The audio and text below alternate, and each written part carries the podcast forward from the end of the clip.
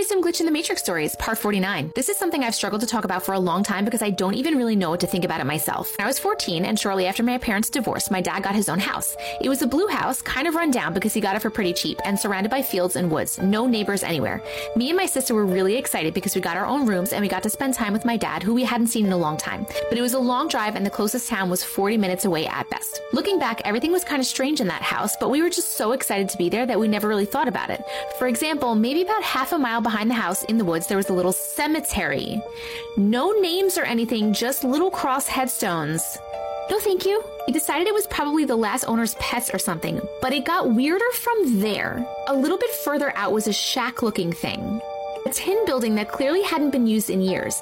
We couldn't get it open, and both of us, for whatever reason, decided we didn't want to tell my dad about it. Either way, we go inside and forget about it for the night. I don't know how. Watch a few movies with my dad, and then we finally go back to our rooms, and I end up going into my sister's bedroom late at night and asking her about the shack. We were terrified of going out to look at it at night because our dad might hear. That's why you're you're you're scared because your dad might hear you, not because it's the middle of the night. We were terrified of going out to look at it at night because our dad might hear us leave, but since my dad's room was upstairs, we thought we could get away with it, so we did. We both had flashlights. Mine was one of those that you had to crank and it stays on for however long you crank it.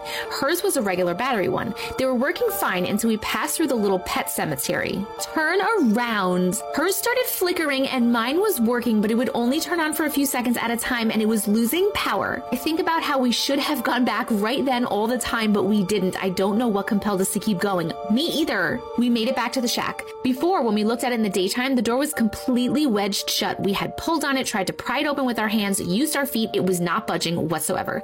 This time, when we tugged on it, the door swung right open. That was another thing that should have sent us running back right then. Again, we didn't. I still don't know why. Inside of the shack, it was complete black. Our flashlights were barely working at this point, but I went inside. I told her to stay at the door in case. Why are you going inside? I told her to stay at the door in case there were any animals in there or something. Animals, that's what I'm worried about. I cranked my flashlight constantly because otherwise it wouldn't stay on for half a second at the most.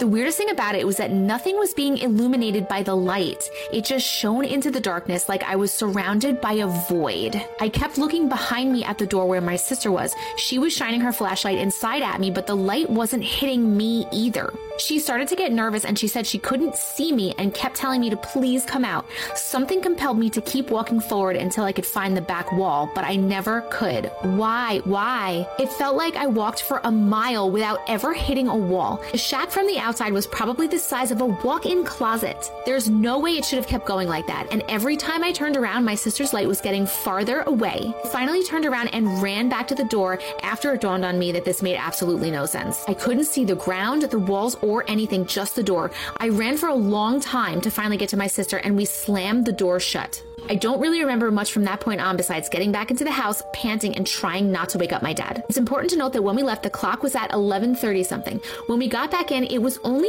11:40. We had been gone for what felt like hours. There was literally no way we walked all the way down into the woods and it only took us 10 minutes. Next day, we finally decided to come clean about the shack to my dad. We didn't tell him that we snuck out into the middle of the night, but we convinced him to go with us into the woods to find it. It was gone. The cemetery was also gone. There was nothing in the woods behind that house but trees. Nothing I told my dad could convince him that there had been a building and a cemetery there, and he wouldn't reach out to the previous owners to ask about it. I still think about that sometimes. He's moved into a different house with my stepmom now, and anytime I bring it up to my sister, she has no recollection of it ever happening. What? Short Cast Club